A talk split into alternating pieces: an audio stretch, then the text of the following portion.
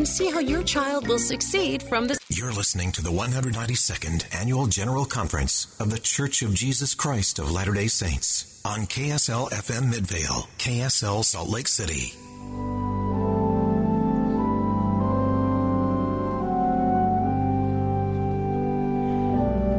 From the Conference Center in Salt Lake City, Utah, this is the Saturday afternoon session of the 192nd Annual General Conference of The Church of Jesus Christ of Latter day Saints, with speakers selected from leaders of the church.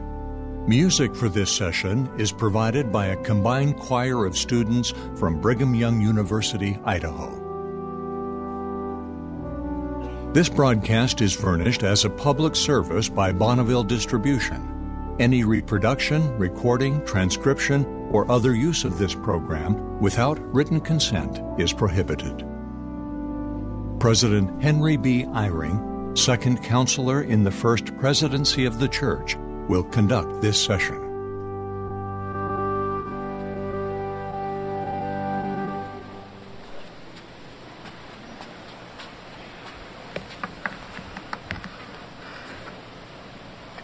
Brothers and sisters, we welcome you most warmly to the Saturday afternoon session of the 192nd Annual General Conference of the Church of Jesus Christ of Latter day Saints.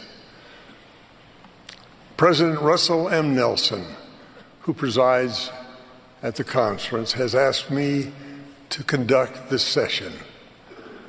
We extend our greetings to all who are in attendance or who are participating by means of any television, radio, or internet.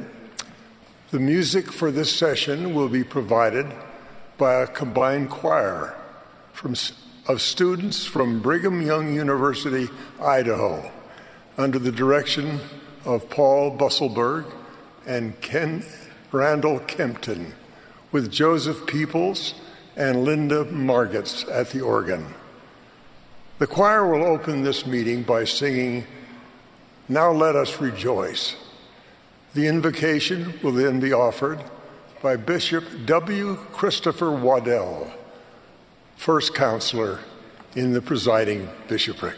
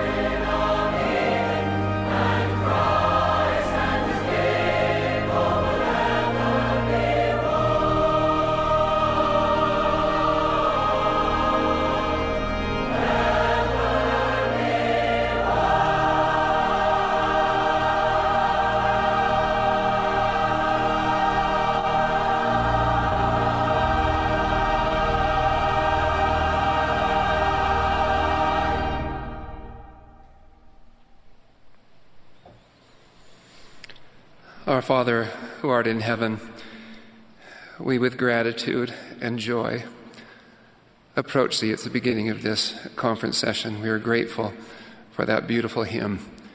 We are grateful to rejoice together, to be gathered together again after, after too long apart.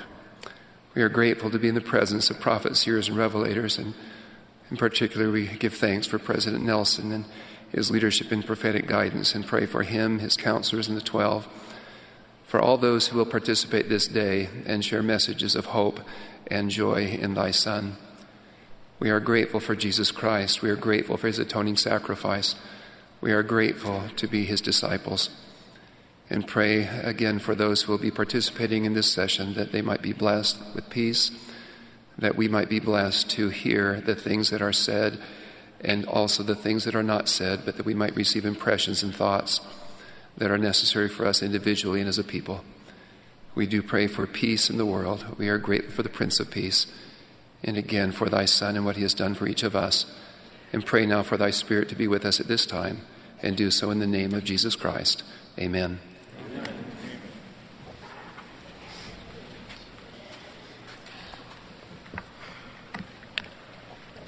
President Dallin H. Oaks will now present the general officers and area 70s of the church for sustaining vote.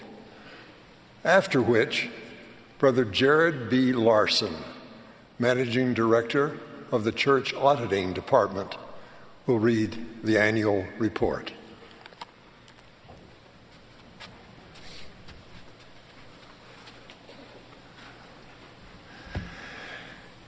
Brothers and sisters, I will now present the general authorities, area 70s, and general officers of the church to be sustained.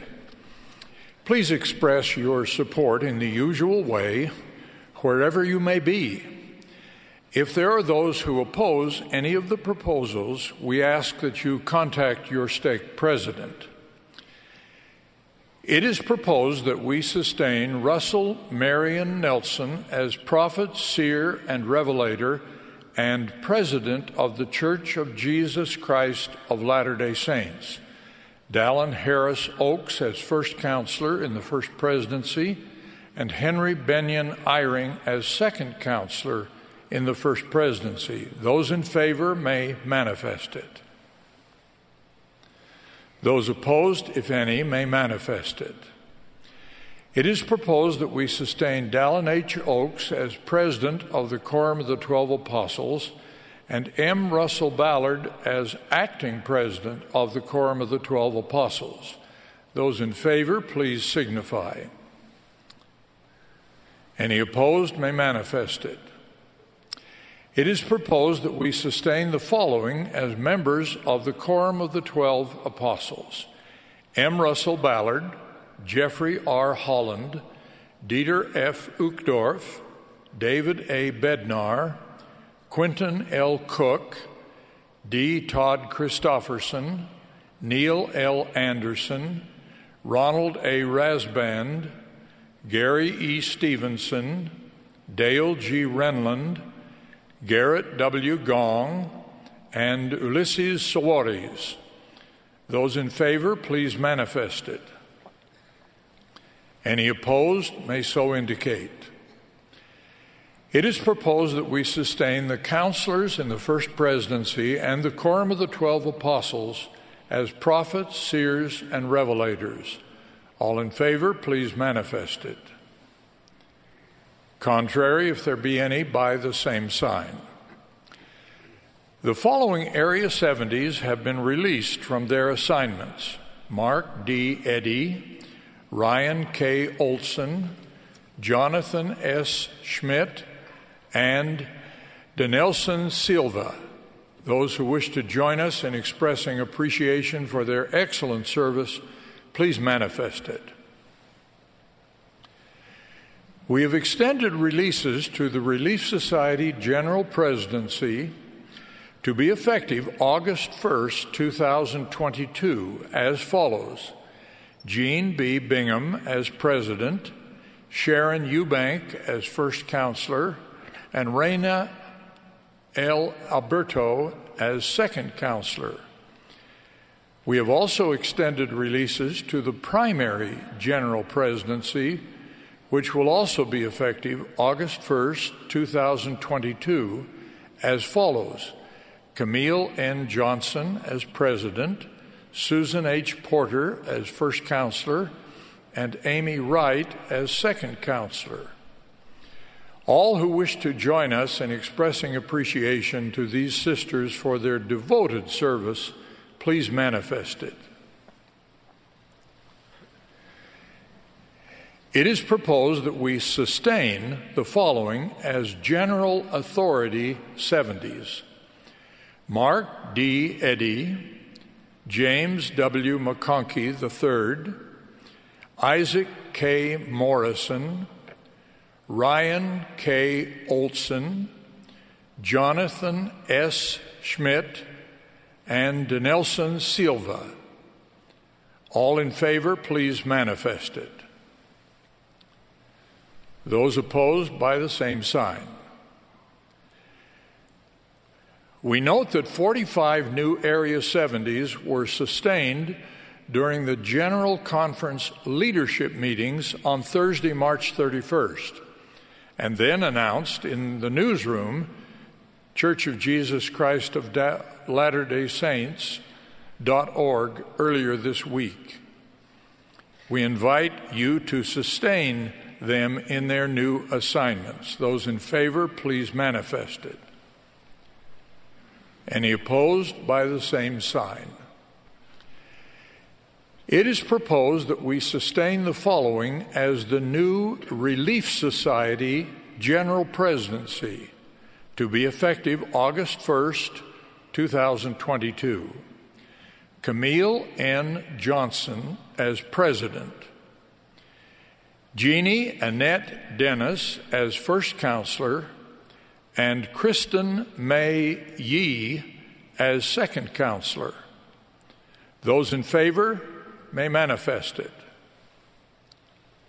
Any opposed may so signify. It is proposed that we sustain the following as the new primary general presidency, also to be effective August 1st, 2022. Susan H. Porter as president, Amy Eileen Wright as first counselor, and Tracy Y. Browning as second counselor. All in favor may manifest it. Any opposed may so manifest. It is proposed that we sustain the other general authorities, Area 70s, and general officers as presently constituted. All in favor, please manifest it. Those opposed, if any? Thank you, brothers and sisters, for your continued faith and prayers on behalf of the leaders of the church. We ask the new general authorities and general officers to take their places on the rostrum.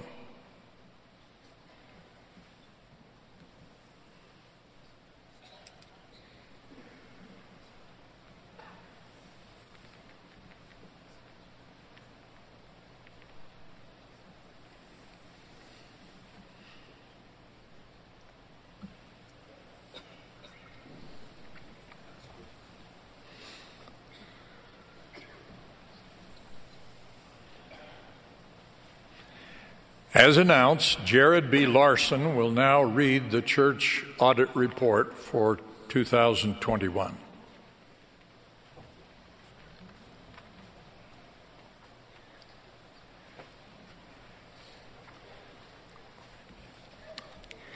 To the First Presidency of the Church of Jesus Christ of Latter day Saints, dear brethren, directed by revelation as recorded in section 120 of the Doctrine and Covenants, the Council on the Disposition of the Tithes, composed of the First Presidency, the Quorum of the Twelve Apostles, and the presiding bishopric, authorizes the expenditure of church funds. Church entities disperse funds in accordance with approved budgets, policies, and procedures. Church auditing, which consists of credentialed professionals and is independent of all other church departments and entities, has responsibility to perform audits for the purpose of providing reasonable assurance regarding contributions received, expenditures made, and safeguarding of church assets. Based upon audits performed, church auditing is of the opinion that in all material respects, contributions received, expenditures made, and assets of the church for the year 2021 have been recorded and administered in accordance with church approved budgets, accounting practices, and policies. The church follows the practices taught to its members of living within a budget, avoiding debt, and saving against a time of need. Respectfully submitted, Church Auditing Department, Jared B. Larson, Managing Director.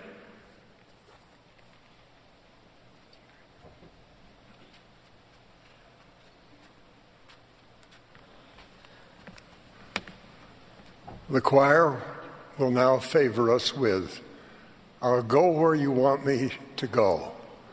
After the singing, we will be pleased to hear from Elder Jeffrey R. Holland of the Quorum of the Twelve Apostles. He will be followed by Elder Patrick Kearon of the Presidency of the Seventy. Elder Marcos A. Aidukaitis of the Seventy will then address us.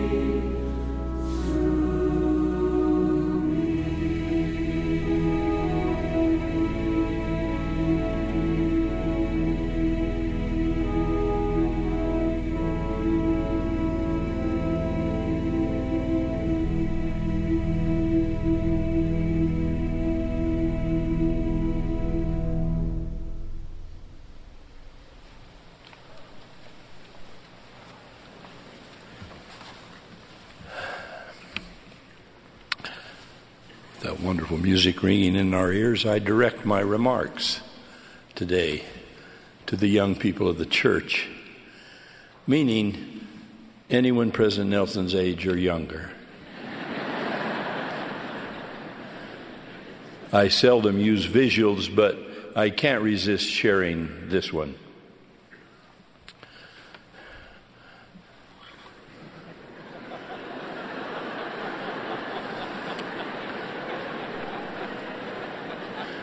This cri de coeur comes from my eight year old friend Marin Arnold, written when she was seven.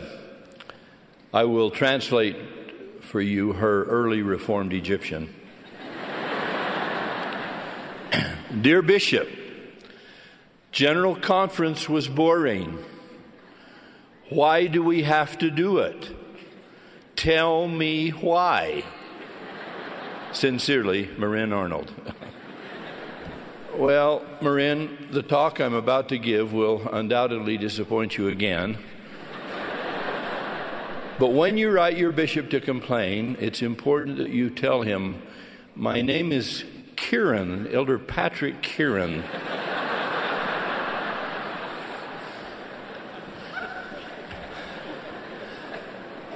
For nearly two years, a pandemic of biblical proportions has enveloped our planet. And while that plague brought a halt to almost everything socially, obviously it did not bring a halt to brutality, violence, and cruel aggression politically, nationally, or internationally. As if that were not enough, we're still facing long standing social and cultural challenges ranging from economic deprivation to environmental desecration to racial inequity and more. Such winds and dark days can be discouraging to the youth among us, those to whom we look for optimism and enthusiasm regarding the tomorrows of our lives. It's been said that the power of youth is the commonwealth for the entire world. The young are the faces of our future. Furthermore, our children are the trustees into whose hands the destiny of this church will one day be placed. Given our current times, it's understandable if the idealism of the young is waning a little. Dr. Laurie Santos, a professor at Yale University, recently created a class titled Psychology and the Good Life. The first year the class was offered, nearly one quarter of the entire undergraduate student body enrolled. Over 64 million people then visited her podcast. Writing about this phenomenon, one journalist noted how painful it is to see so many bright young students and adults desperately looking for something they've lost, or worse yet, longing for something they never had. My plea today to our youth and to you parents and adults who advise them is to begin your search for happiness by embracing the bounty we've already received from the giver of every good gift at precisely the moment many in the world are asking deep questions of the soul, we ought to be answering with the good news of the gospel of Jesus Christ. The Church of Jesus Christ of Latter day Saints, which holds aloft the mission and message of the Savior of the world, offers the most eternally significant way to both find good and do good at such a needful time. President Russell M. Nelson has said of this generation that they have more capacity to have more impact for good on this world than any previous generation. We, of all people, should be singing the song of redeeming love. But that takes discipline, discipleship, if you will, essentially the same word, the kind that guards, that guards against negative attitudes and destructive habits that would pull us off key as we try to sing that song of eternal salvation. Even as we stay on the sunny side of the street, we do run into that fellow from time to time who's determined to find something bleak and dismal about everything. You know his motto it's always darkest just before it goes pitch black. what a malignant vision and what a miserable existence. Yes, we might sometimes want to run away from where we are, but we can never run away from who we are children of the living God, who loves us, who is always ready to forgive us, and will never, ever forsake us. You are his most precious possession. You are his child to whom he has given prophets and promises, spiritual gifts and revelations, miracles and messages, and angels on both sides of the veil. He's also given you a church that strengthens families for immortality and binds them together for eternity. It provides more than 31,000 wards and branches where people gather and sing and fast and pray for each other and give their means to the poor. This is where every person is named, accounted for, and ministered to, and where lay friends and neighbors voluntarily serve each other in callings that range from clerical work to custodial duty. Young adults serve missions by the thousands, senior couples as well, at their own expense with no say whatsoever as to where they'll labor, labor, and members young and old trundle off to temples to perform sacred ordinances necessary to bind the human family together. A bold activity in such a divided world, but one which declares that such divisiveness is only temporary. These are a few of the reasons we give for the hope that is in us. Of course, in our present day, tremendously difficult issues face any disciple of Jesus Christ. The leaders of this church are giving their lives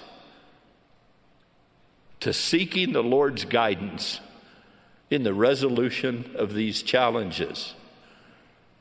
If some are not resolved, to the satisfaction of everyone. Perhaps they constitute part of the cross that Jesus said we'd have to take up in order to follow him. It's precisely because there would be dark days and difficult issues that God promised He would, out of a cloud by day and a pillar of fire by night, guide prophets, give an iron rod, open a narrow gate leading to a straight path, and above all, grant us the power to finish the course.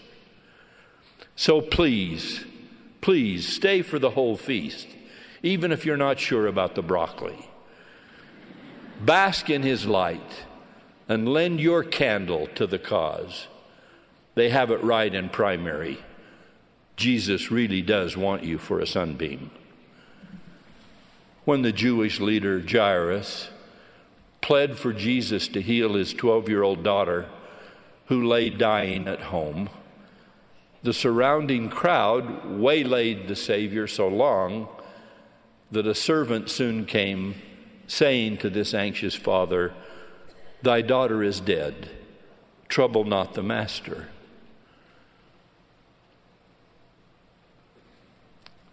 But when Jesus heard it, he answered him, saying, Fear not, believe only, and she shall be made whole. And she was, and so will you. Fear not, believe only. Because each of you in this audience is precious to God and to this church. I close with this special apostolic declaration. Before you ever received the gift of the Holy Ghost, you had the light of Christ planted in your soul. That light which is in all things giveth life to all things and is the influence for good in the hearts of all people who have ever lived or ever will live. That light was given to protect you and to teach you. One of its central messages is that life is the most precious of all gifts, a gift which is obtained eternally only through the atonement of the Lord Jesus Christ. And the light and life of the world, the only begotten Son of God, came to give us life by conquering death. We must commit ourselves fully to that gift of life and run to the aid of those who are at risk of giving up this sacred gift. Leaders, advisors, friends, family, watch for signs of depression, despair, or anything hinting of self harm. Offer your help. Listen.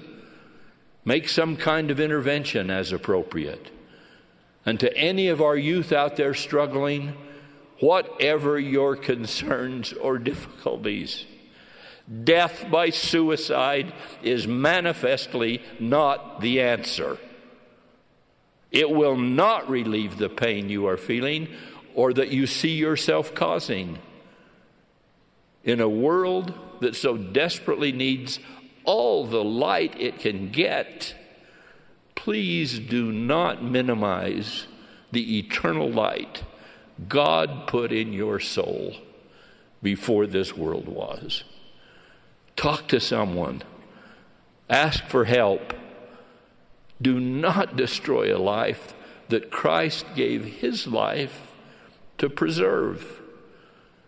You can bear the struggles of this mortal life because we'll help you bear them. You're stronger than you think. Help is available from others and especially from God. You are loved and valued and needed. We need you. Fear not and believe only. Someone who faced circumstances far more desperate than you and I ever will once cried, Go forward, my beloved young friends. Courage and on, on to the victory. Let your hearts rejoice and be exceedingly glad. We have so much to be glad about. We have each other and we have Him. Do not deny us the chance to have you. I plead in the sacred and holy name of the Lord Jesus Christ, our Master. Amen.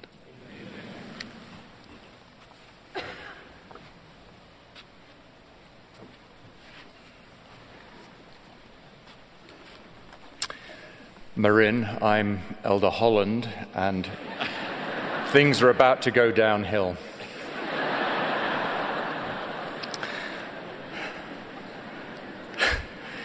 We are all intrigued by survival stories.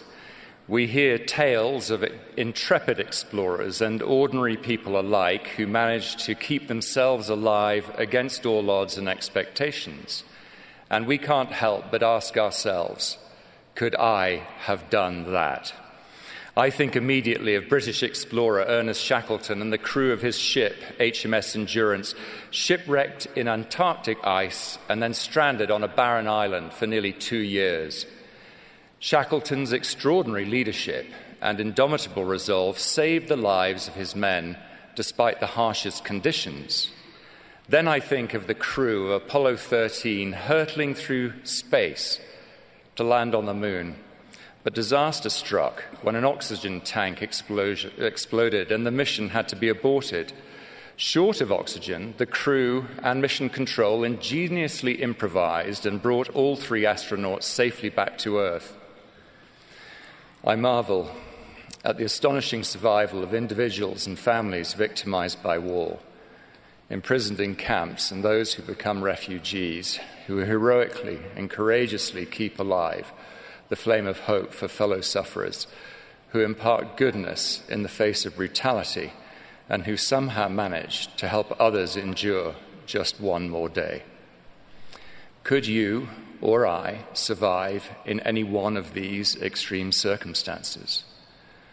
Perhaps some of you, however, consider accounts, these accounts of survivors, and your soul cries out that you are living a survival story right now as a victim of abuse, neglect, bullying, domestic violence, or any suffering of this kind. You are in the midst of your own desperate attempt to survive a situation that feels very much like a disastrous shipwreck or a promising mission suddenly aborted. Will you ever be rescued? Will you make it through your own survival story? The answer is yes. You can survive. You have, in fact, already been rescued. You have already been saved by the one who has suffered the very torment you are suffering and endured the very agony you are enduring. Jesus has overcome the abuses of this world to give you power to not only survive, but one day through him to overcome and even conquer, to completely rise above the pain, the misery, the anguish, and see them replaced by peace. The Apostle Paul asks, Who shall separate us from the love of Christ? Shall tribulation or distress or persecution or famine or nakedness or peril or sword? Nay, in all these things, we are more than conquerors through him that loved us. You'll remember when President Nelson issued the following invitation in General Conference. He said, As you study your scriptures, I encourage you to make a list of all the Lord has promised he will do for covenant Israel. I think you'll be astounded. Here are just a few of the powerful, comforting promises our family found. Imagine the Lord speaking these words to you, to you who are surviving because they are for you. Fear not.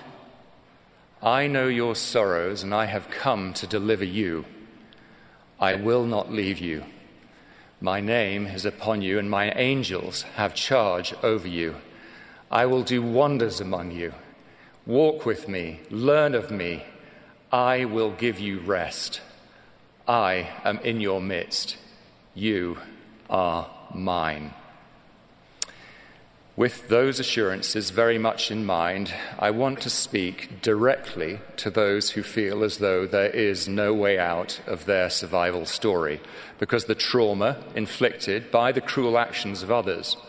If this is your survival story, we weep with you we yearn for you to overcome the confusion, shame, and fear, and long for you through Jesus Christ to conquer.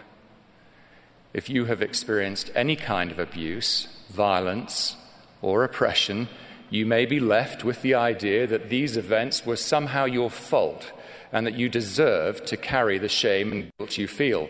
You may have had thoughts as, I could have prevented this. God doesn't love me anymore. Nobody will ever love me. I am damaged beyond repair.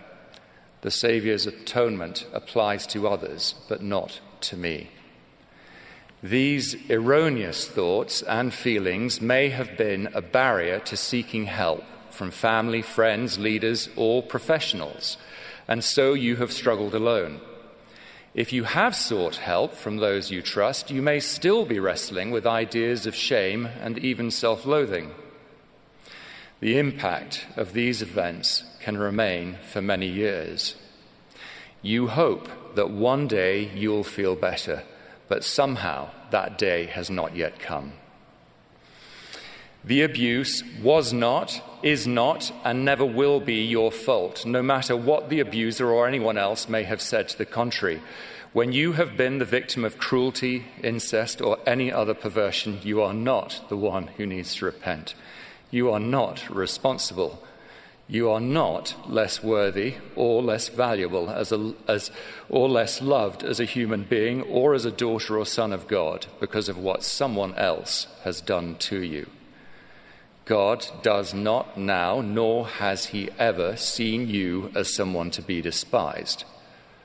Whatever has happened to you, he is not ashamed of you or disappointed in you. He loves you in a way you have yet to discover, and you will discover it as you trust in his promises and as you learn to believe him when he says, You are precious in his sight. You are not defined by these terrible things that have been done to you. You are, in glorious truth, defined by your eternally existing identity as a son or daughter of God, by your Creator's perfect, infinite love and invitation to whole and complete healing. Though it may seem impossible, feel impossible, healing can come through the miracle of the redemptive might of the atonement of Jesus Christ, who is risen with healing in his wings. Our merciful Saviour, victorious over darkness and depravity, has power to right all wrongs, a life giving truth for those wronged by others. Please know that the Saviour has descended below all things even what has happened to you. Because of that, he knows exactly what real terror and shame feel like and how it feels to be abandoned and broken. From the depths of his atoning suffering, the Savior imparts hope you thought was lost forever, strength you believed you could never possess, and healing you couldn't imagine was possible. There is no place for any kind of abuse, physical, sexual, emotional, or verbal, in any home, any country, or any culture. Nothing a wife, child, or husband might do or say makes them deserve to be beaten. No one in any country or culture is ever asking for aggression or violence from someone else in authority or by someone who is bigger and stronger. Those who abuse and who seek to hide their grievous sins may get away with it for a time, but the Lord who sees all knows the deeds and thoughts and intents of the heart. He is a God of justice, and his divine justice will be served. Miraculously, the Lord is also a God of mercy to the truly repentant. Abusers, including those who were once abused themselves, who confess, forsake their sin, and do all in their power to make recompense and restitution have access to forgiveness through the miracle of the atonement of Christ. For the falsely accused, the unspeakable gravity of these accusations brings its own purgatory, but they too are blessed by the Saviour's vicarious suffering for them and the knowledge that ultimately truth will prevail. But unrepentant abusers will stand before the Lord to account for their heinous crimes. The Lord Himself is crystal clear in His condemnation of abuse of any kind. But whoso shall offend one of these little ones, it were better for him that a millstone were hanged about his neck and that he were drowned in the depth of the sea. Dear friends who have been so terribly wounded, and for that matter, anyone who has borne the injustices of life. you can have a new beginning and a fresh start. In Gethsemane and on Calvary, Jesus took upon himself all of the anguish and suffering ever experienced by you and me, and he has overcome it all. With arms outstretched, the Savior offers the gift of healing to you. With courage, patience, and faithful focus on Him, before too long, you can come to fully accept this gift. You can let go of your pain and leave it at His feet. Your gentle Saviour declared, The thief cometh not but for to steal and to kill and to destroy. I am come that you might have life and that you might have it more abundantly. You are a survivor.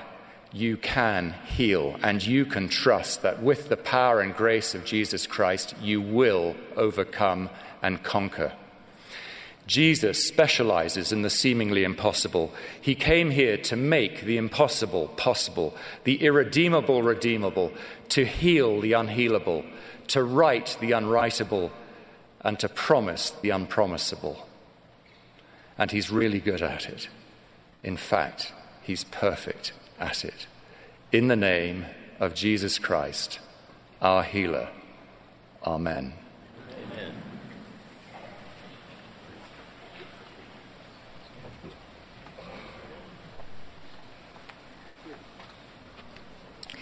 Speaking to Thomas B. Marsh, a recent convert, the Lord said encouragingly, Lift up your heart and rejoice for the hour of your mission is come. I believe this invitation can serve as an inspiration for all members of the church. After all, we have each received from our Heavenly Father the mission of gathering Israel on both sides of the veil. That gathering, President Russell M. Nelson has said, is the most important thing taking place on earth today. Nothing else compares in magnitude. Nothing else compares in importance. Nothing else compares in majesty. Certainly, there are many worthy causes in the world. It is impossible to name them all. But wouldn't you like to participate in a great cause within your reach and where your contribution makes a vital difference? The gathering makes an eternal difference to all.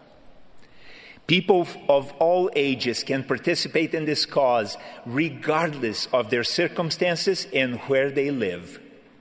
There is no other cause in the world more inclusive.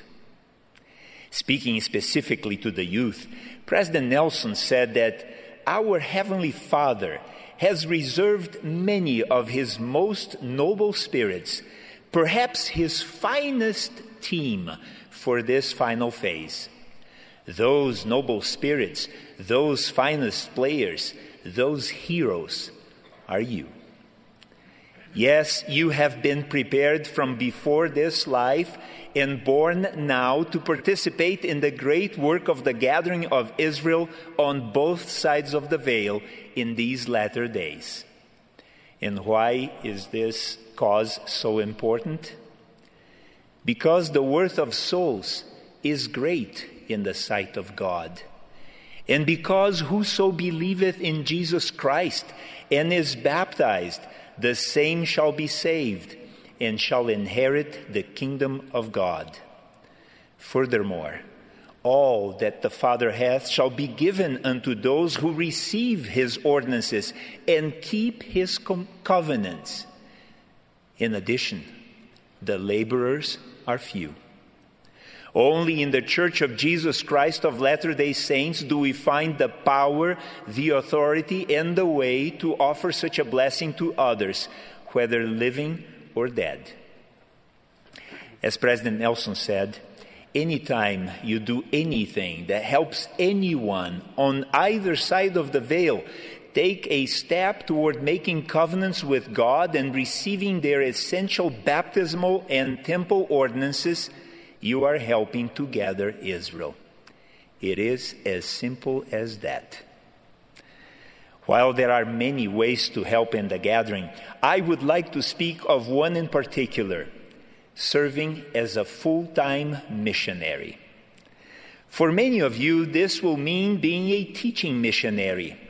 For many others, it will mean being a service missionary. But the world tries to distract youth from this most sacred responsibility using fear and insecurities. Some distractions might be experiencing a pandemic, leaving a good job, putting off education, or being particularly interested in someone romantically. Everyone will have his or her own set of challenges. Such distractions can arise at precisely the time of embarking in the service of the Lord, in choices that seem obvious later are not always as easy in the moment. I know from experience the troubled mind of such a young person. When I was preparing to go on my mission, some surprising forces tried to discourage me. One was my dentist. When he realized my appointment was so I could be a missionary, he tried to dissuade me from serving. I had not had the least notion that my dentist was against the church. The interruption of my education was also complicated. When I asked for a two year leave of absence from my university program, I was informed that it was not possible. I would lose my place at the university if I did not return after one year. In Brazil, this was, a, this was serious, since the only criteria for admittance in a university program was a very difficult and competitive examination. After repeatedly insisting, I was reluctantly informed that after being absent for, for one year, I could apply for an exception on extraordinary grounds. It might be approved or not. I was terrified at the idea of retaking that difficult admissions test after two years away from my studies. I also was especially interested in a young woman. Several of my friends shared that same interest. I thought to myself, if I go on a mission, I'm running a risk. But the Lord Jesus Christ was my great inspiration not to be afraid of the future as I strove to serve Him with all my heart. He also had a mission to fulfill.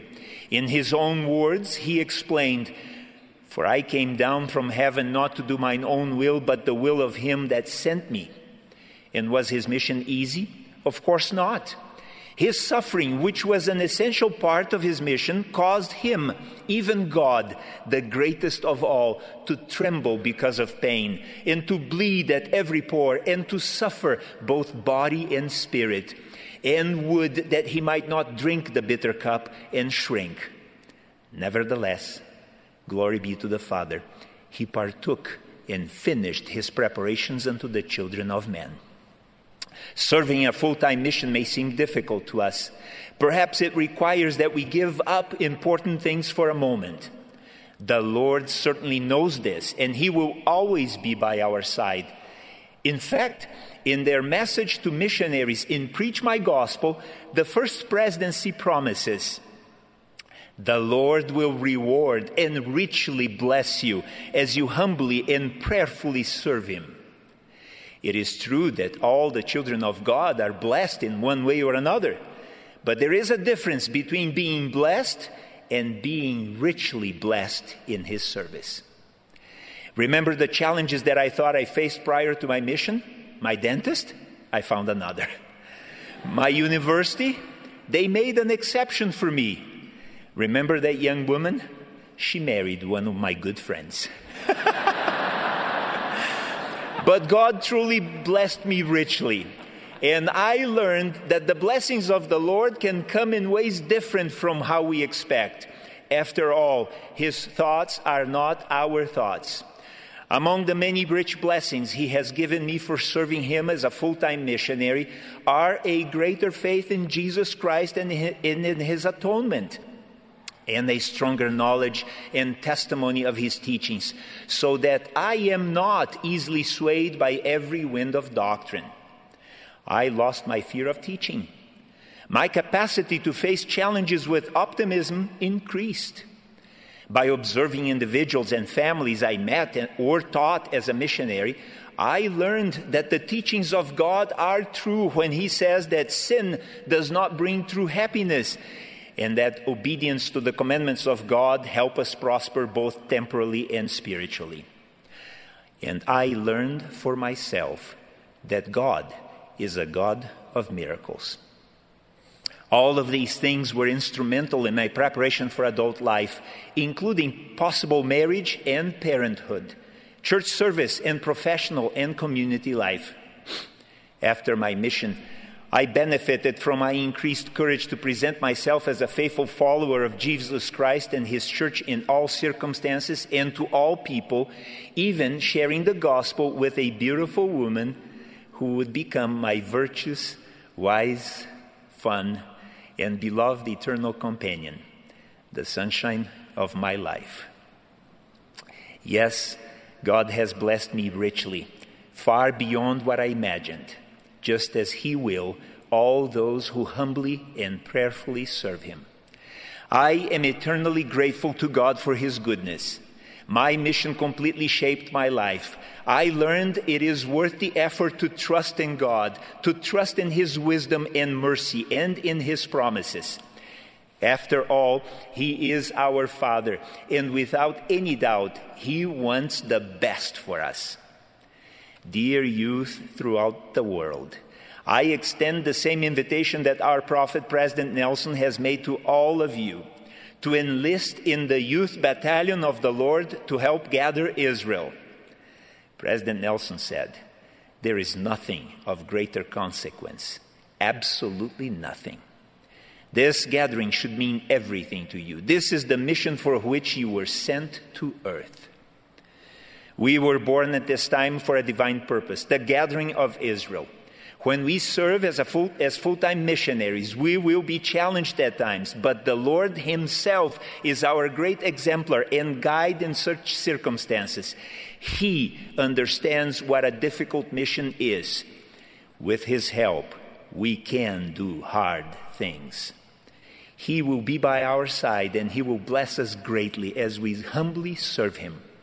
For all of these reasons, I am not surprised that the Lord said to Thomas B. Marsh and to all of us, Lift up your heart and rejoice, for the hour of your mission is come. In the name of Jesus Christ, amen. amen.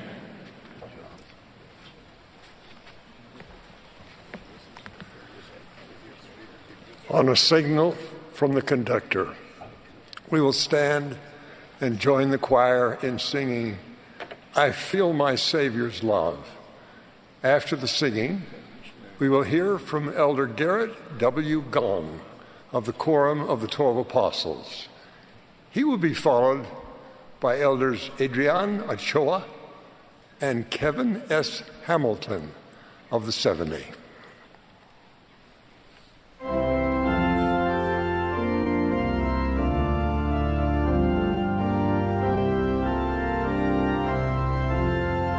This is the Saturday afternoon session of the 192nd Annual General Conference of The Church of Jesus Christ of Latter day Saints.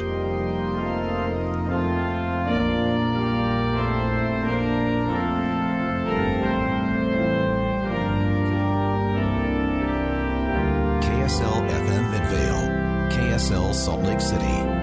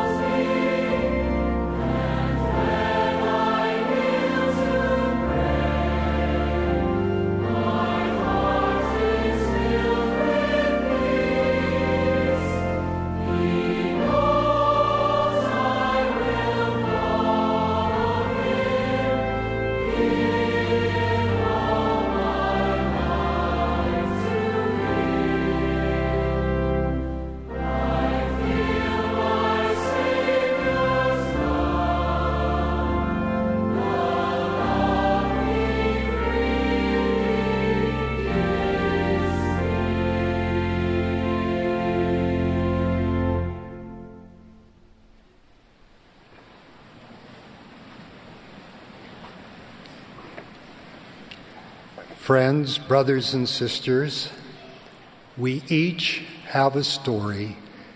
As we discover our story, we connect, we belong, we become. My name is Gerrit Walter Gong. Gerrit is a Dutch name.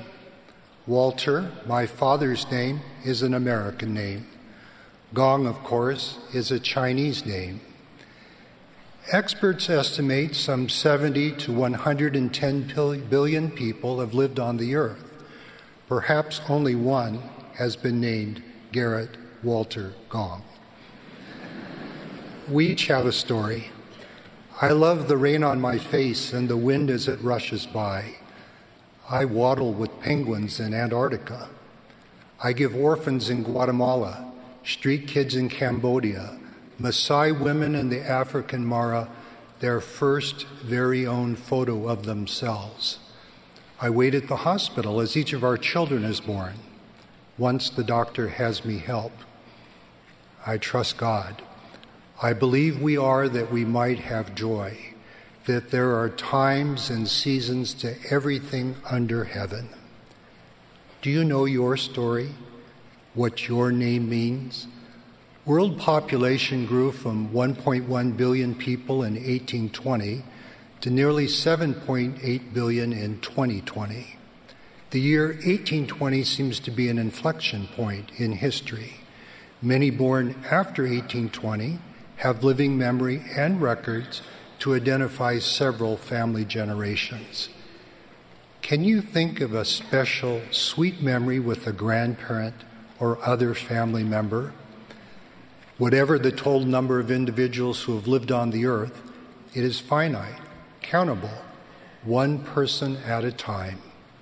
You and I, we each matter. And please consider this whether or not we know them, we're each born of a mother and father, and each mother and father is born of a mother and father. By birth or adoptive lineage, we're ultimately all connected in the family of God and in the human family. Born 837 AD, my 30th great grandfather, First Dragon Gong, started our family village in southern China. The first time I visited Gong village, the people said, Wan Han Hui Laila. Gerrit has returned. On my mother's side, our living family tree includes thousands of family names with more to discover we each have more family with whom to connect. If you think your great aunt has completed all your family genealogy, please find your cousins and cousins' cousins. Connect your living memory family names with the 10 billion searchable names FamilySearch now has in its online collection and the 1.3 billion individuals in its family tree. Ask friends or family to draw a living tree as President Russell M. Nelson teaches, living trees have branches and roots. Whether you are your first or tenth known generation, connect yesterday for tomorrow. Connect the roots and branches in your living family tree. The question, where are you from? As lineage, birthplace, home country, or homeland. Globally, 25% of us trace our homeland to China, 23% to India, 17% to other Asia Pacific, 18% to Europe, 10% to Africa, 7% to the Americas. The question, where are you from, also invites us to discover our divine identity and spiritual purpose in life. We each have a story. A family I know connected five family generations when they visited their old home in Winnipeg, Canada.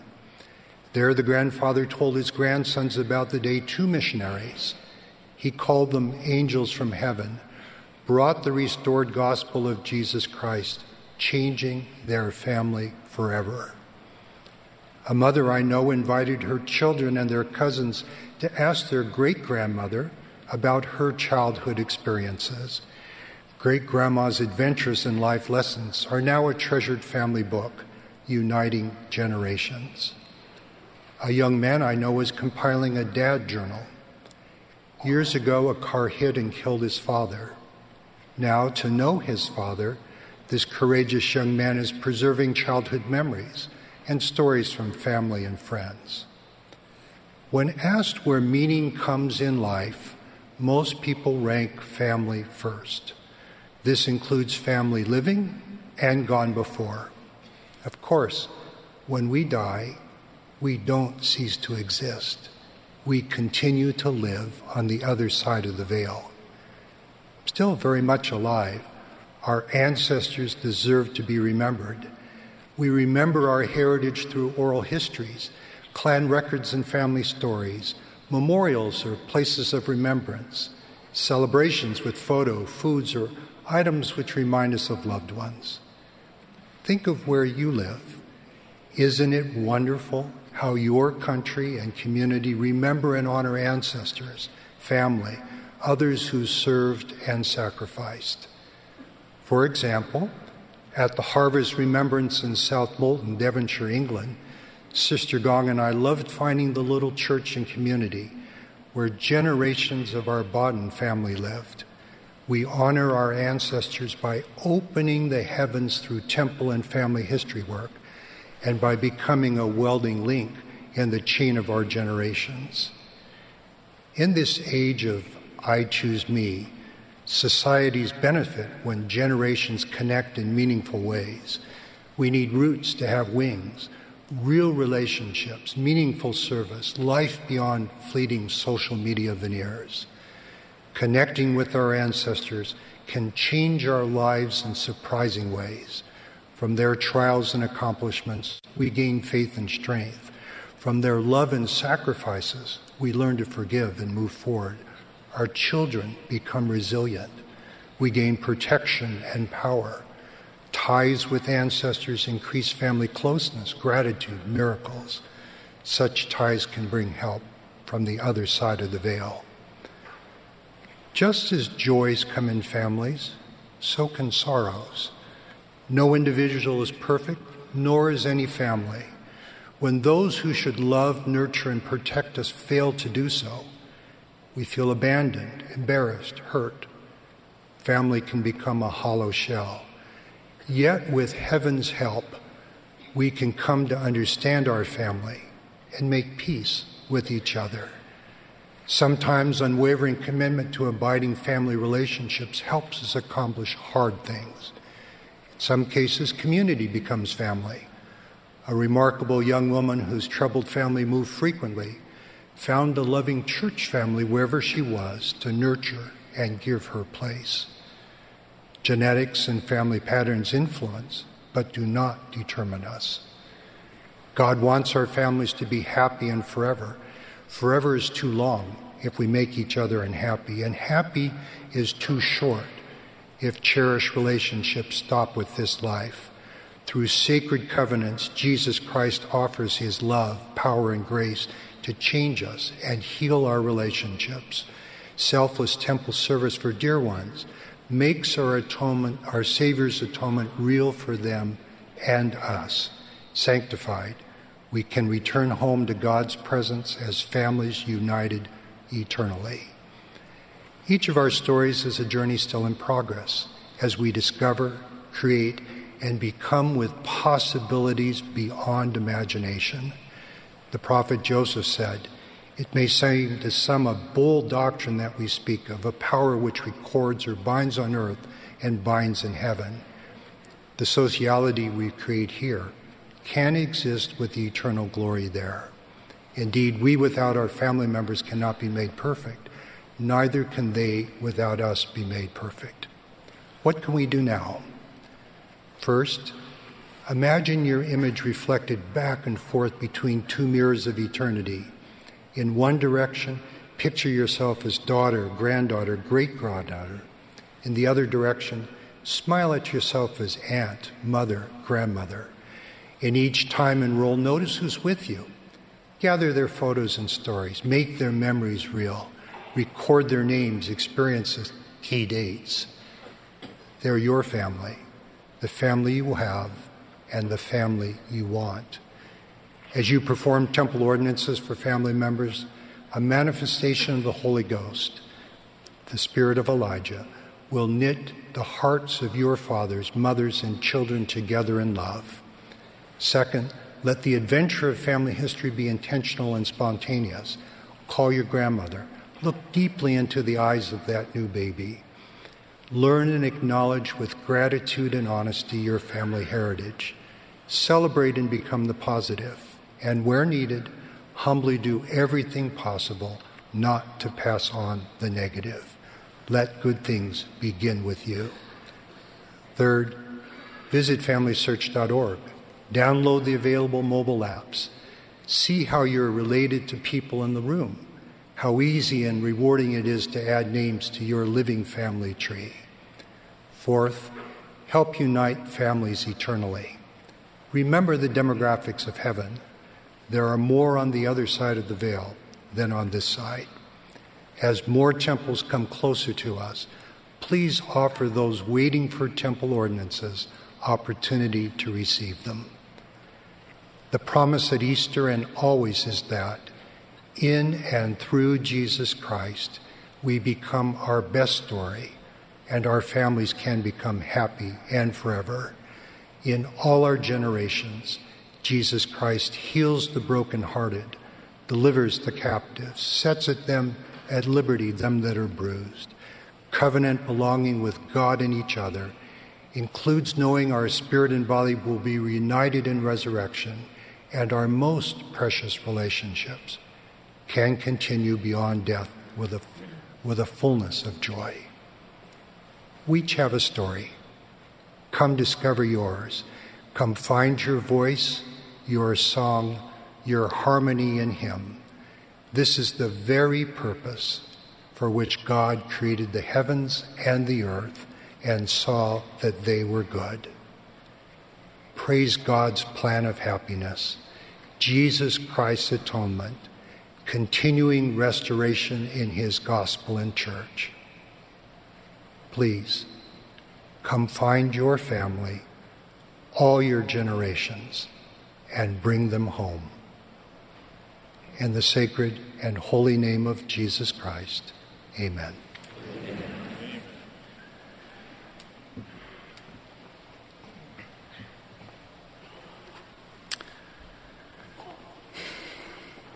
Is the plan working?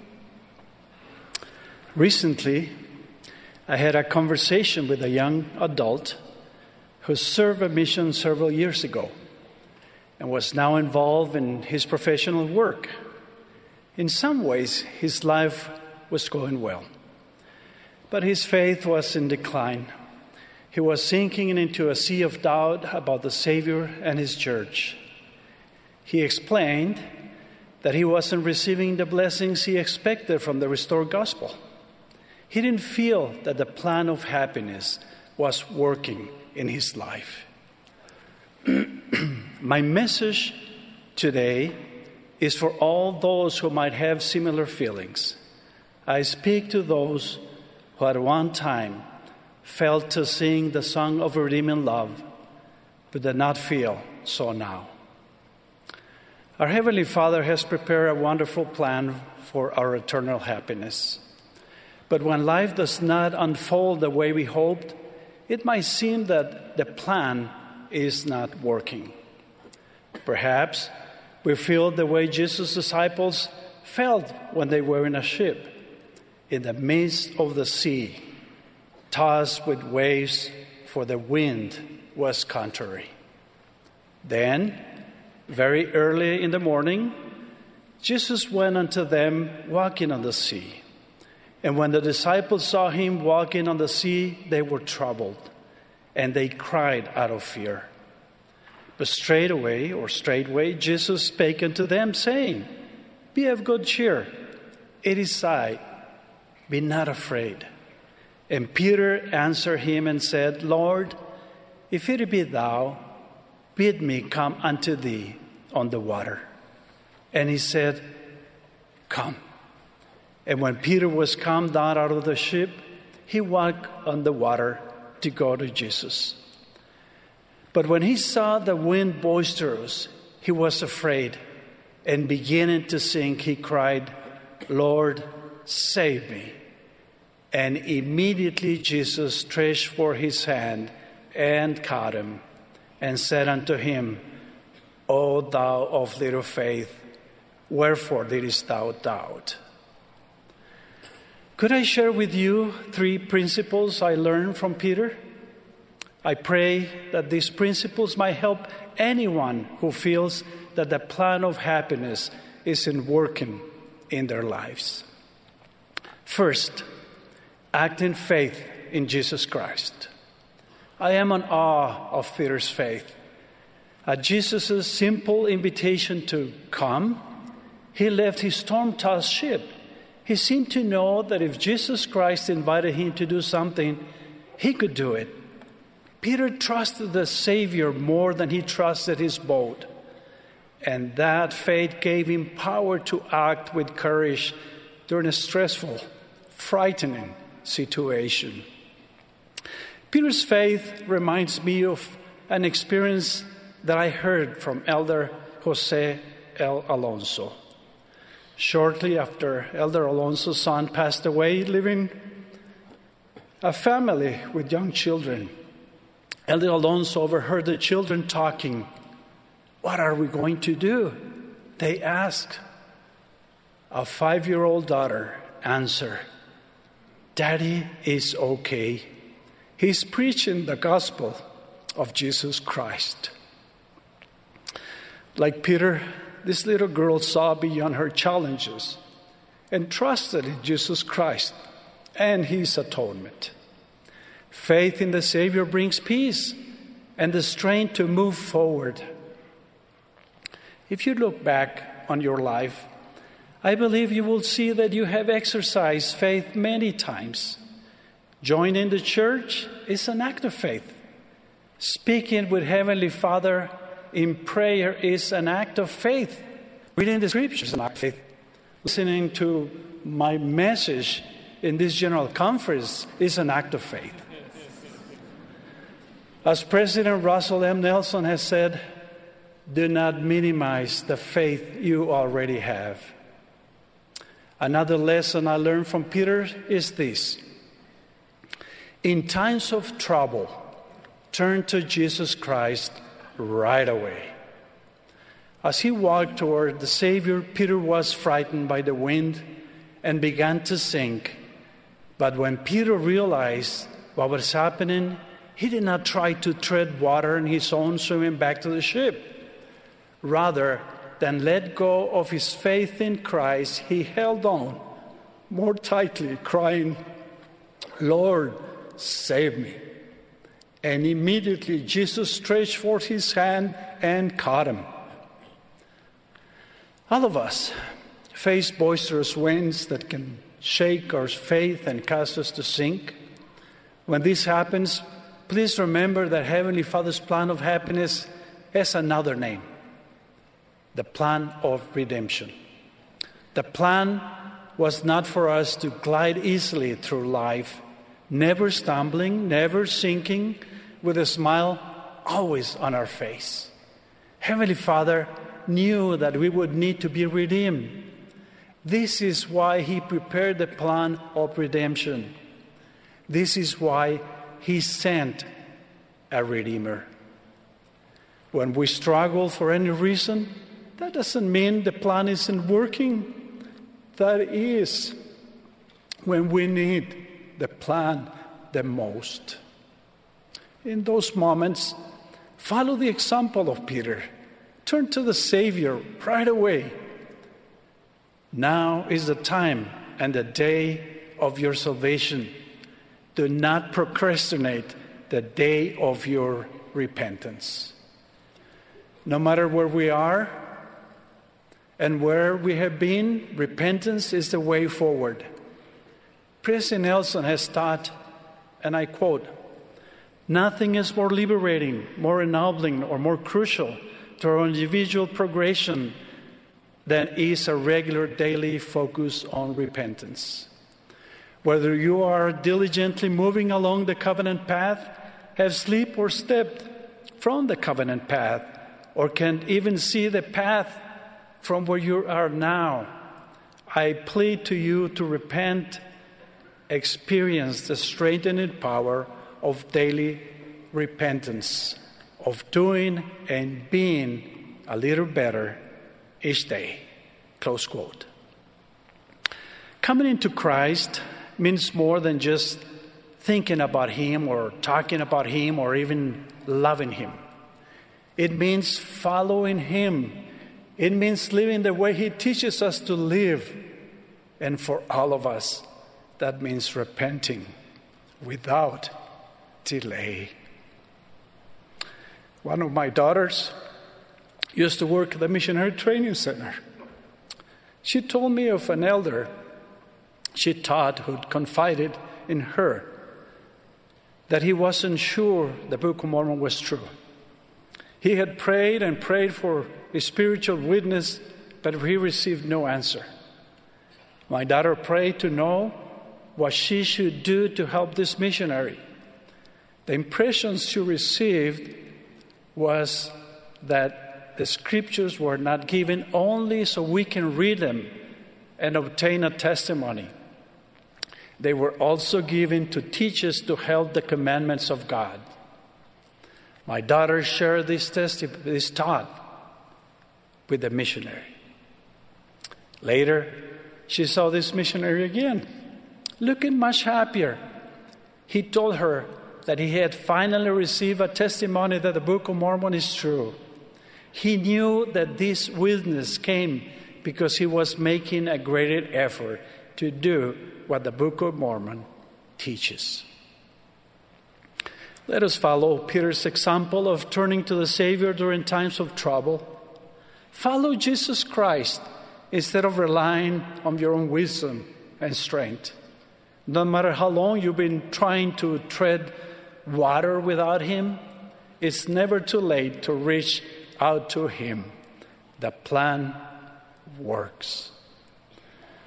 A third principle I learned from Peter and his experience is this Humble yourself before the Lord, and he will lift you up to greater things. Peter had shown faith both in walking on the water and searching out to the Savior when he needed help. Even so, the Savior saw in Peter the potential for so much more. O thou of little faith, he said, Wherefore didst thou doubt? Peter could have resented this rebuke, but he accepted it humbly. He continued to seek greater faith in Jesus Christ. Through many additional faith building experiences, some of them very, very difficult, Peter eventually became the rock solid leader the Lord needed him to be. He accomplished great things in the Lord's service. What great things does the Lord want you to accomplish? Is His church or in His church and kingdom, there are many opportunities to serve and minister to others as the Savior did. He wants you to be part of His great work. Never will the plan of happiness become more real to you than when you are helping others to live it. At building my own faith, these words of Alma were life changing. Blessed are they who humble themselves without being compelled to be humble. Let us humbly put ourselves in a position where Jesus can lift us, lead us, and make the most of our abilities. I testify that the plan of happiness works. It was created by your Heavenly Father who loves you. It works because Jesus Christ overcame sin and death through his atonement. Come unto him, follow him, and immediately shall the great plan of redemption be brought about unto you. In the name of Jesus Christ.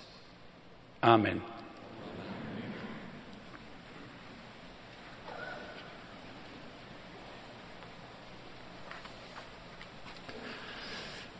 President Thomas S. Monson once shared the story of prison warden Clinton Duffy.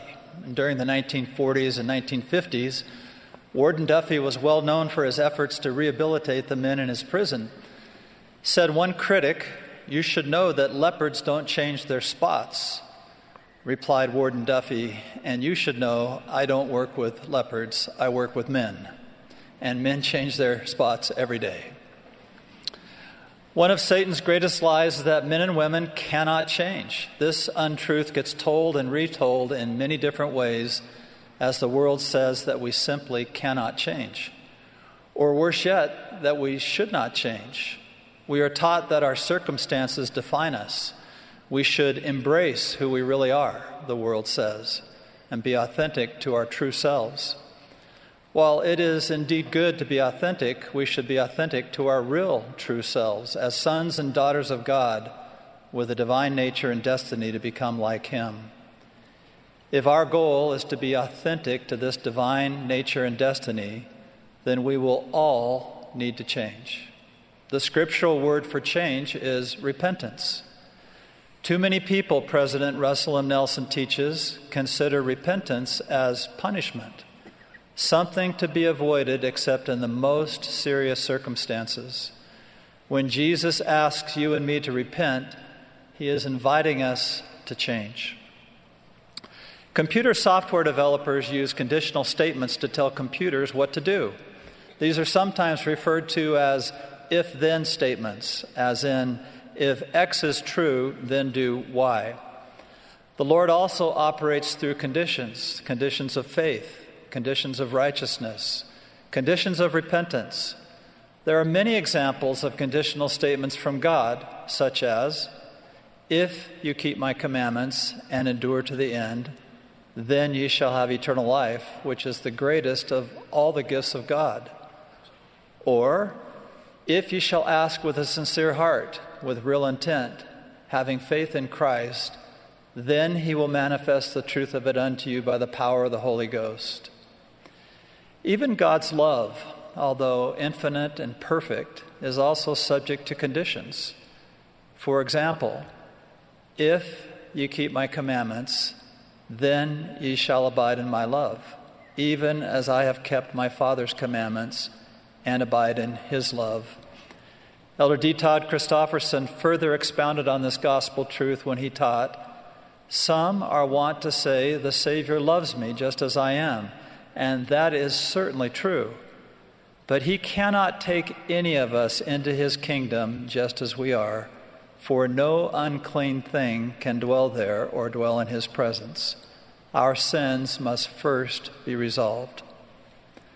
The blessing of receiving God's power to help us change is also conditional. The Savior in the Book of Mormon taught, If men come unto me, I will show unto them their weakness I give unto men weakness that they may be humble, and my grace is sufficient for all men that humble themselves before me. For if they humble themselves before me and have faith in me, then will I make weak things become strong unto them.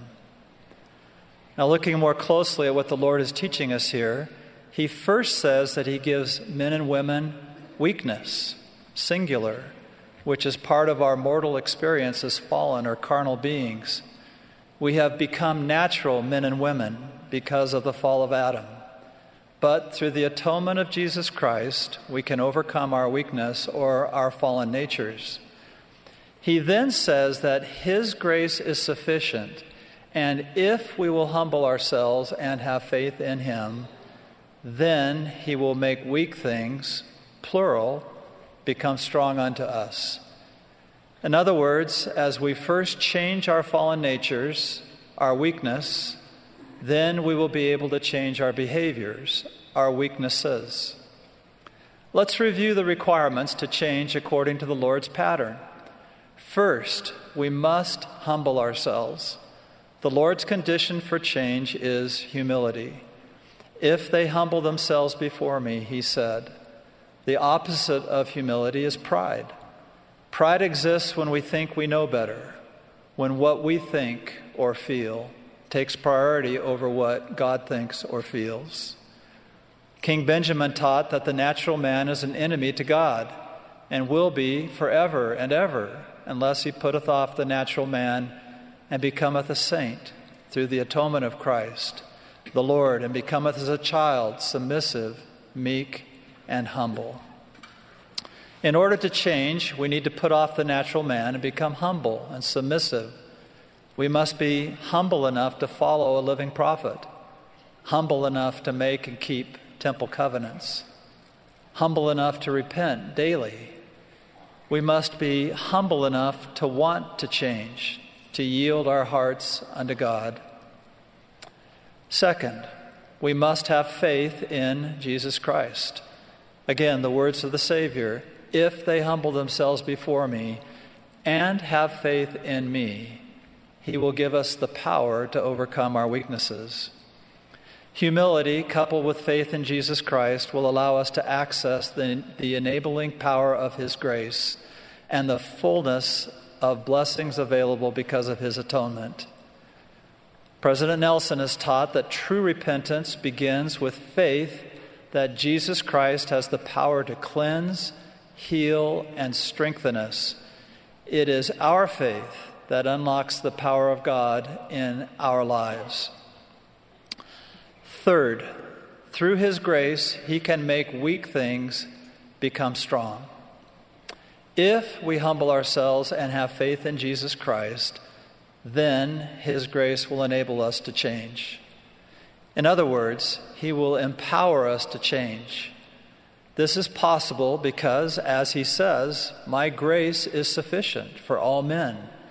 His strengthening, enabling grace gives us power to overcome all obstacles, all challenges, and all weaknesses as we seek to change.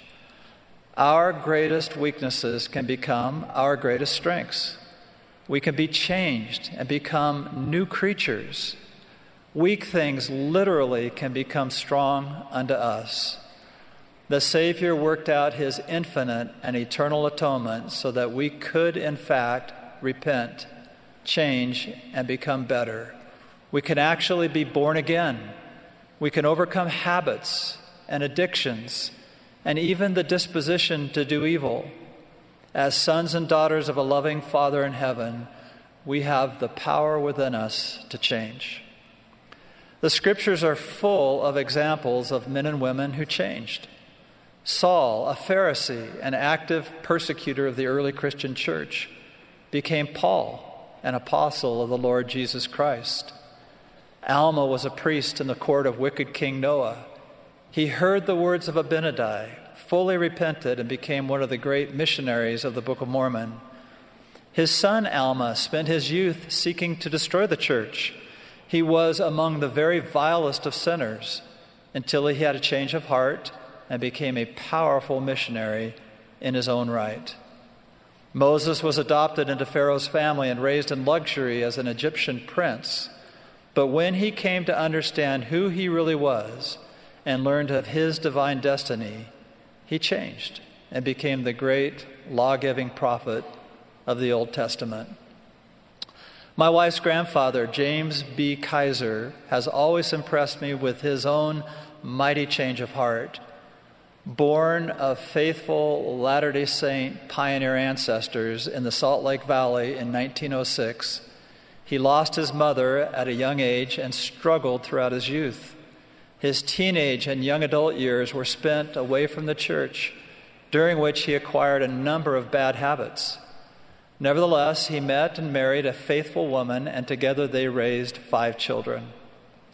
In 1943, following the difficult years of the Great Depression and during World War II, Bud, as he was called by friends and family, left Utah and moved to Los Angeles, California to look for employment. During this time away from home, he lived with his sister and her husband, who was serving as the bishop of their ward. With the love and influence of his sister and brother in law, he started to revive his interest in the church and began to read the Book of Mormon each night before going to sleep. One night, while reading in Alma chapter 34, his heart was touched as he read the following words Yea, I would that you would come forth and harden not your hearts any longer. For behold, this life is the time for men to prepare to meet God. Yea, behold, the day of this life is the day for men to perform their labors. While reading these verses, a powerful feeling came over him, and he knew that he had to change, to repent, and he knew what he must do. He got up from his bed and knelt down and began to pray, pleading with the Lord to forgive him, to give him the strength he needed to make changes in his life. His prayer was answered and from that time forward, he never looked back. Bud went on to serve in the church and remained a faithful, committed Latter day Saint to the end of his life. He changed in every way. His mind, his heart, his actions, his very being were changed. Brothers and sisters, our divine destiny and purpose is ultimately to become like our Heavenly Father and Savior Jesus Christ. We do this as we change or repent. We receive the Savior's image in our countenance. We become new, clean, different, and we simply continue to work at it every day. Sometimes it may feel like two steps forward and one step back, but we continue to humbly move forward in faith. And as we humble ourselves and exercise faith in Jesus Christ, the grace of Christ and his infinite atoning sacrifice makes it possible to change. I witness and testify that Jesus Christ is in reality our Savior and Redeemer. His grace is indeed sufficient. I declare that He is the way, the truth, and the life. In the name of Jesus Christ. Amen. Amen.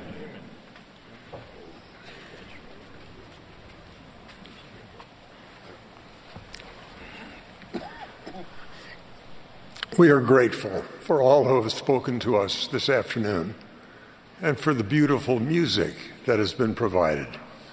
We remind the sisters of the women's session of General Conference, which will commence in the Conference Center this evening at 6 p.m. Mountain Daylight Time. The nationwide broadcast of music and the spoken word will be aired tomorrow morning from 9:30 to 10 a.m. Mountain Daylight Time. The Sunday morning session of conference will immediately follow. Our concluding speaker for this session will be Elder Quentin L. Cook of the Quorum of the Twelve Apostles. Following his remarks, the choir will close this meeting by singing, Thy Spirit, Lord, has stirred our souls. The benediction will then be offered by Brother Jan E. Newman who serves as second counselor in the Sunday School General Presidency.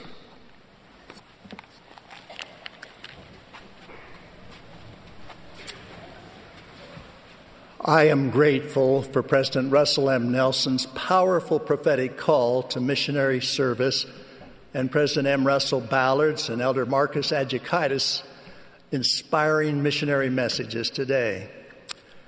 A missionary assignment to Great Britain late last year allowed me to reflect on the precious spiritual events that were foundational to my decision to serve as a missionary.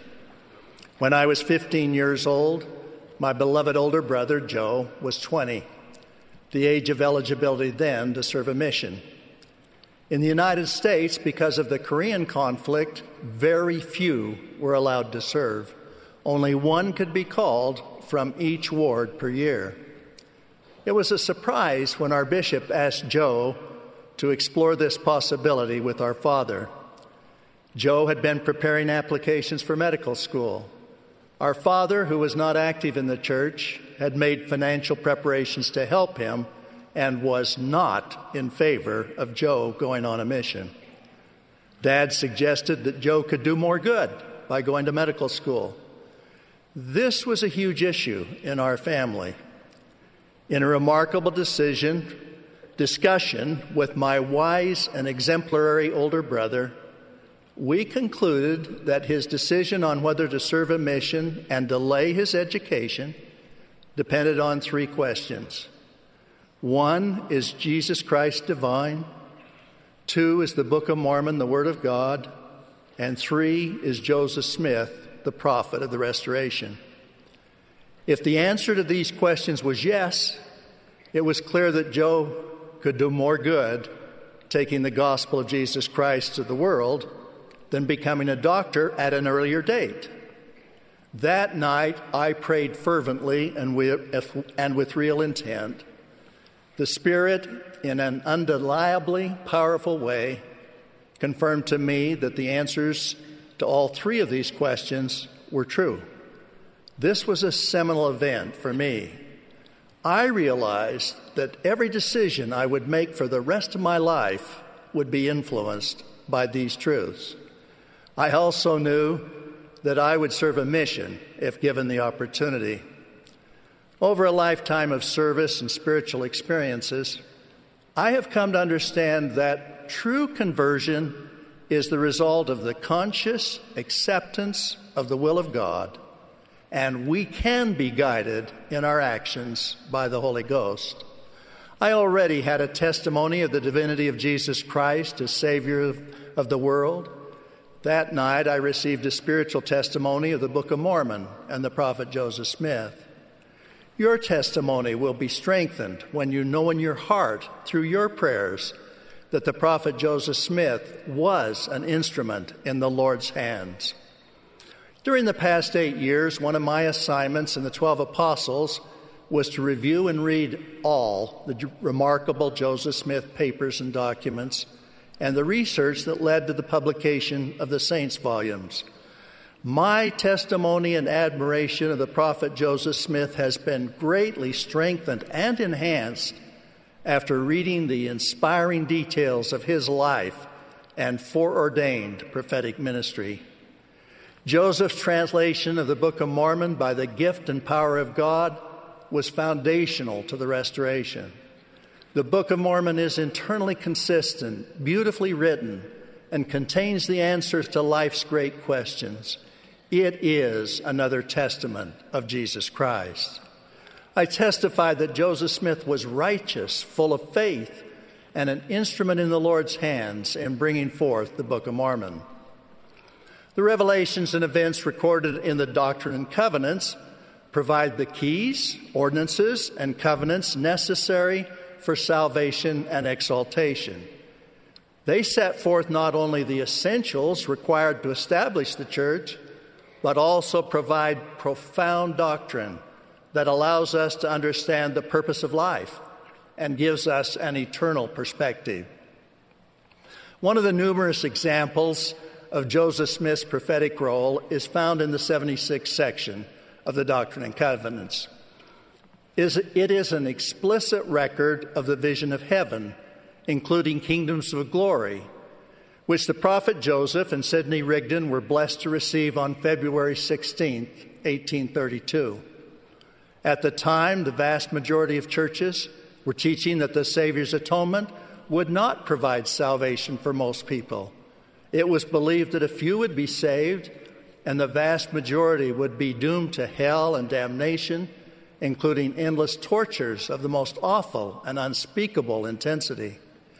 The revelation contained in the 76th section provides a glorious vision of the degrees of glory where the vast majority of Heavenly Father's children who were valiant in their premortal estate are profoundly blessed following the ultimate judgment.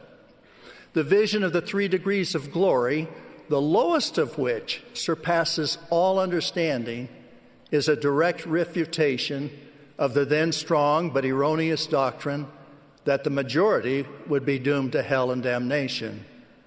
When you realize Joseph Smith was only 26 years old, had a limited education, and little or no exposure to the classical languages from which the Bible was translated, he was truly an instrument in the Lord's hands. In the 17th verse of section 76, he was inspired to use the word unjust instead of damnation that was used in the Gospel of John. It is interesting that 45 years later, an Anglican church leader and academically credentialed classical scholar, Frederick W. Farrar, who wrote The Life of Christ, asserted that the definition of damnation in the King James Version of the Bible was the result of translation errors from Hebrew and Greek to English. In our day, Many have adopted the concept that there should be no consequence for sin. They support the unconditional condoning of sin without repentance.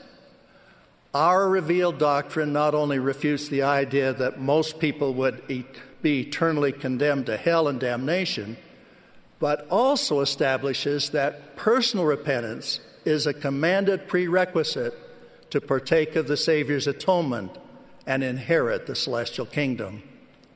I testify that Joseph Smith was truly an instrument in the Lord's hands in bringing forth the restoration of his gospel. Because of the restoration of the gospel of Jesus Christ, we understand the importance of both repentance and the works of righteousness. We understand the overwhelming significance of the Savior's atonement and of his saving ordinances and covenants, including those performed in the temple. The works of righteousness emanate from and are the fruits of conversion. True conversion is brought about by the conscious acceptance and commitment to follow the will of God. The banquet of consequences and blessings that flow from conversion are true and permanent peace and the personal assurance of ultimate happiness despite the storms of this life.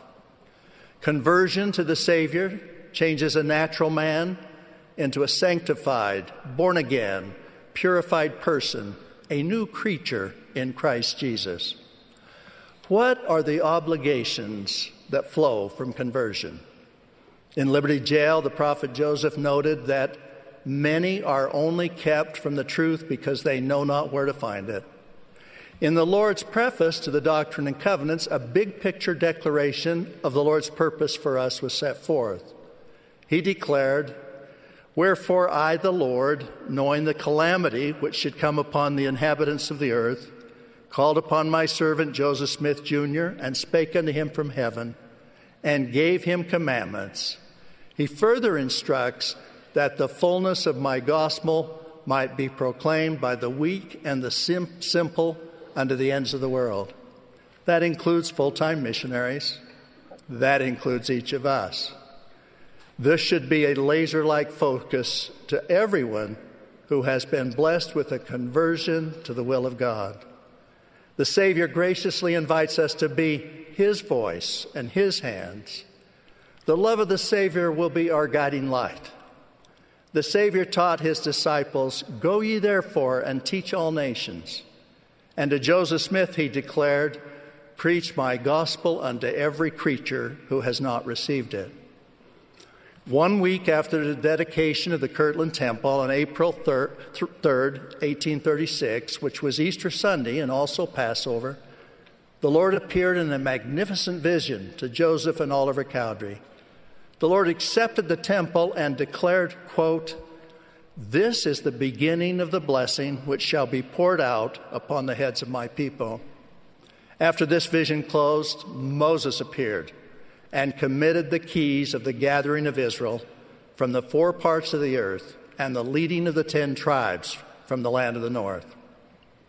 President Russell M. Nelson, our beloved prophet today, who holds these same keys, taught this morning, quote, You young men have been reserved for this time when the promised gathering of Israel is taking place. As you serve missions, you play a pivotal role in this unprecedented event. End quote. For the Savior's mandate to share the gospel to become part of who we are, we need to become converted to the will of God. We need to love our neighbors, share the restored gospel of Jesus Christ, and invite all to come and see. As members of the church, we cherish the prophet Joseph's reply to John Wentworth, the editor of the Chicago Democrat in 1842. He was requesting information about the church. Joseph concluded his response by using the standard of truth as a preface to the 13 articles of faith. The standard conveys in a concise way what must be accomplished. No unhallowed hand can stop the work from progressing. Persecutions may rage, mobs may combine, Armies may assemble, calumny may defame, But the truth of God will go forth boldly, nobly, and independent till it has penetrated every continent, visited every clime, swept every country, and sounded in every ear, till the purposes of God shall be accomplished, and the great Jehovah shall say, The work is done. This has been the clarion call for generations of Latter day Saints, especially missionaries. In the spirit of the standard of truth, we are grateful that in the midst of a worldwide pandemic, faithful missionaries have shared the gospel. Missionaries, we love you. The Lord asks each one of us to share His gospel in word and deed. Our personal conversion includes the responsibility to share the gospel of Jesus Christ with the world. The blessings of sharing the gospel include increasing our conversion to the will of God and letting God prevail in our lives. We bless others to experience a mighty change of heart. There is truly eternal joy in helping to bring souls unto Christ. Laboring for the conversion of oneself and others is the noble task. I so testify in the name of Jesus Christ. Amen. Amen.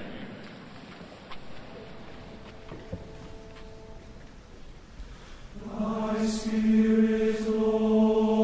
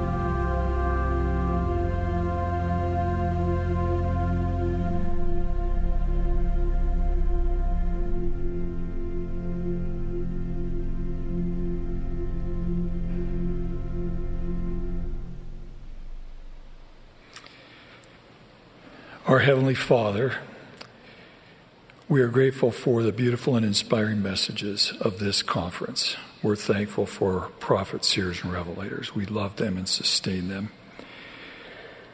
Father, we pray for any and all who are in despair, who have been injured by the evil acts of others. Wilt thou comfort them and send many to minister to them?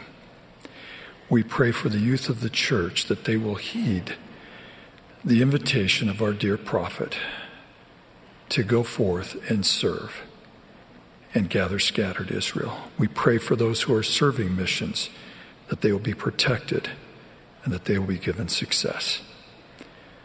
Father, we love thee and we love thy holy Son.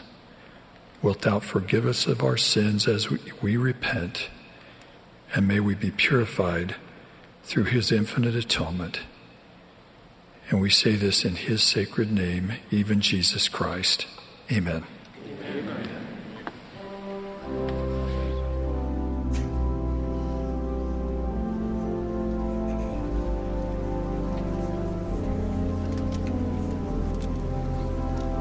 This has been a broadcast of the Saturday afternoon session of the 192nd Annual General Conference of The Church of Jesus Christ of Latter day Saints. Speakers were selected from leaders of the church. Music for this session was provided by a combined choir of students from Brigham Young University, Idaho. This broadcast has been furnished as a public service by Bonneville Distribution. Any reproduction, recording, transcription, or other use of this program without written consent is prohibited.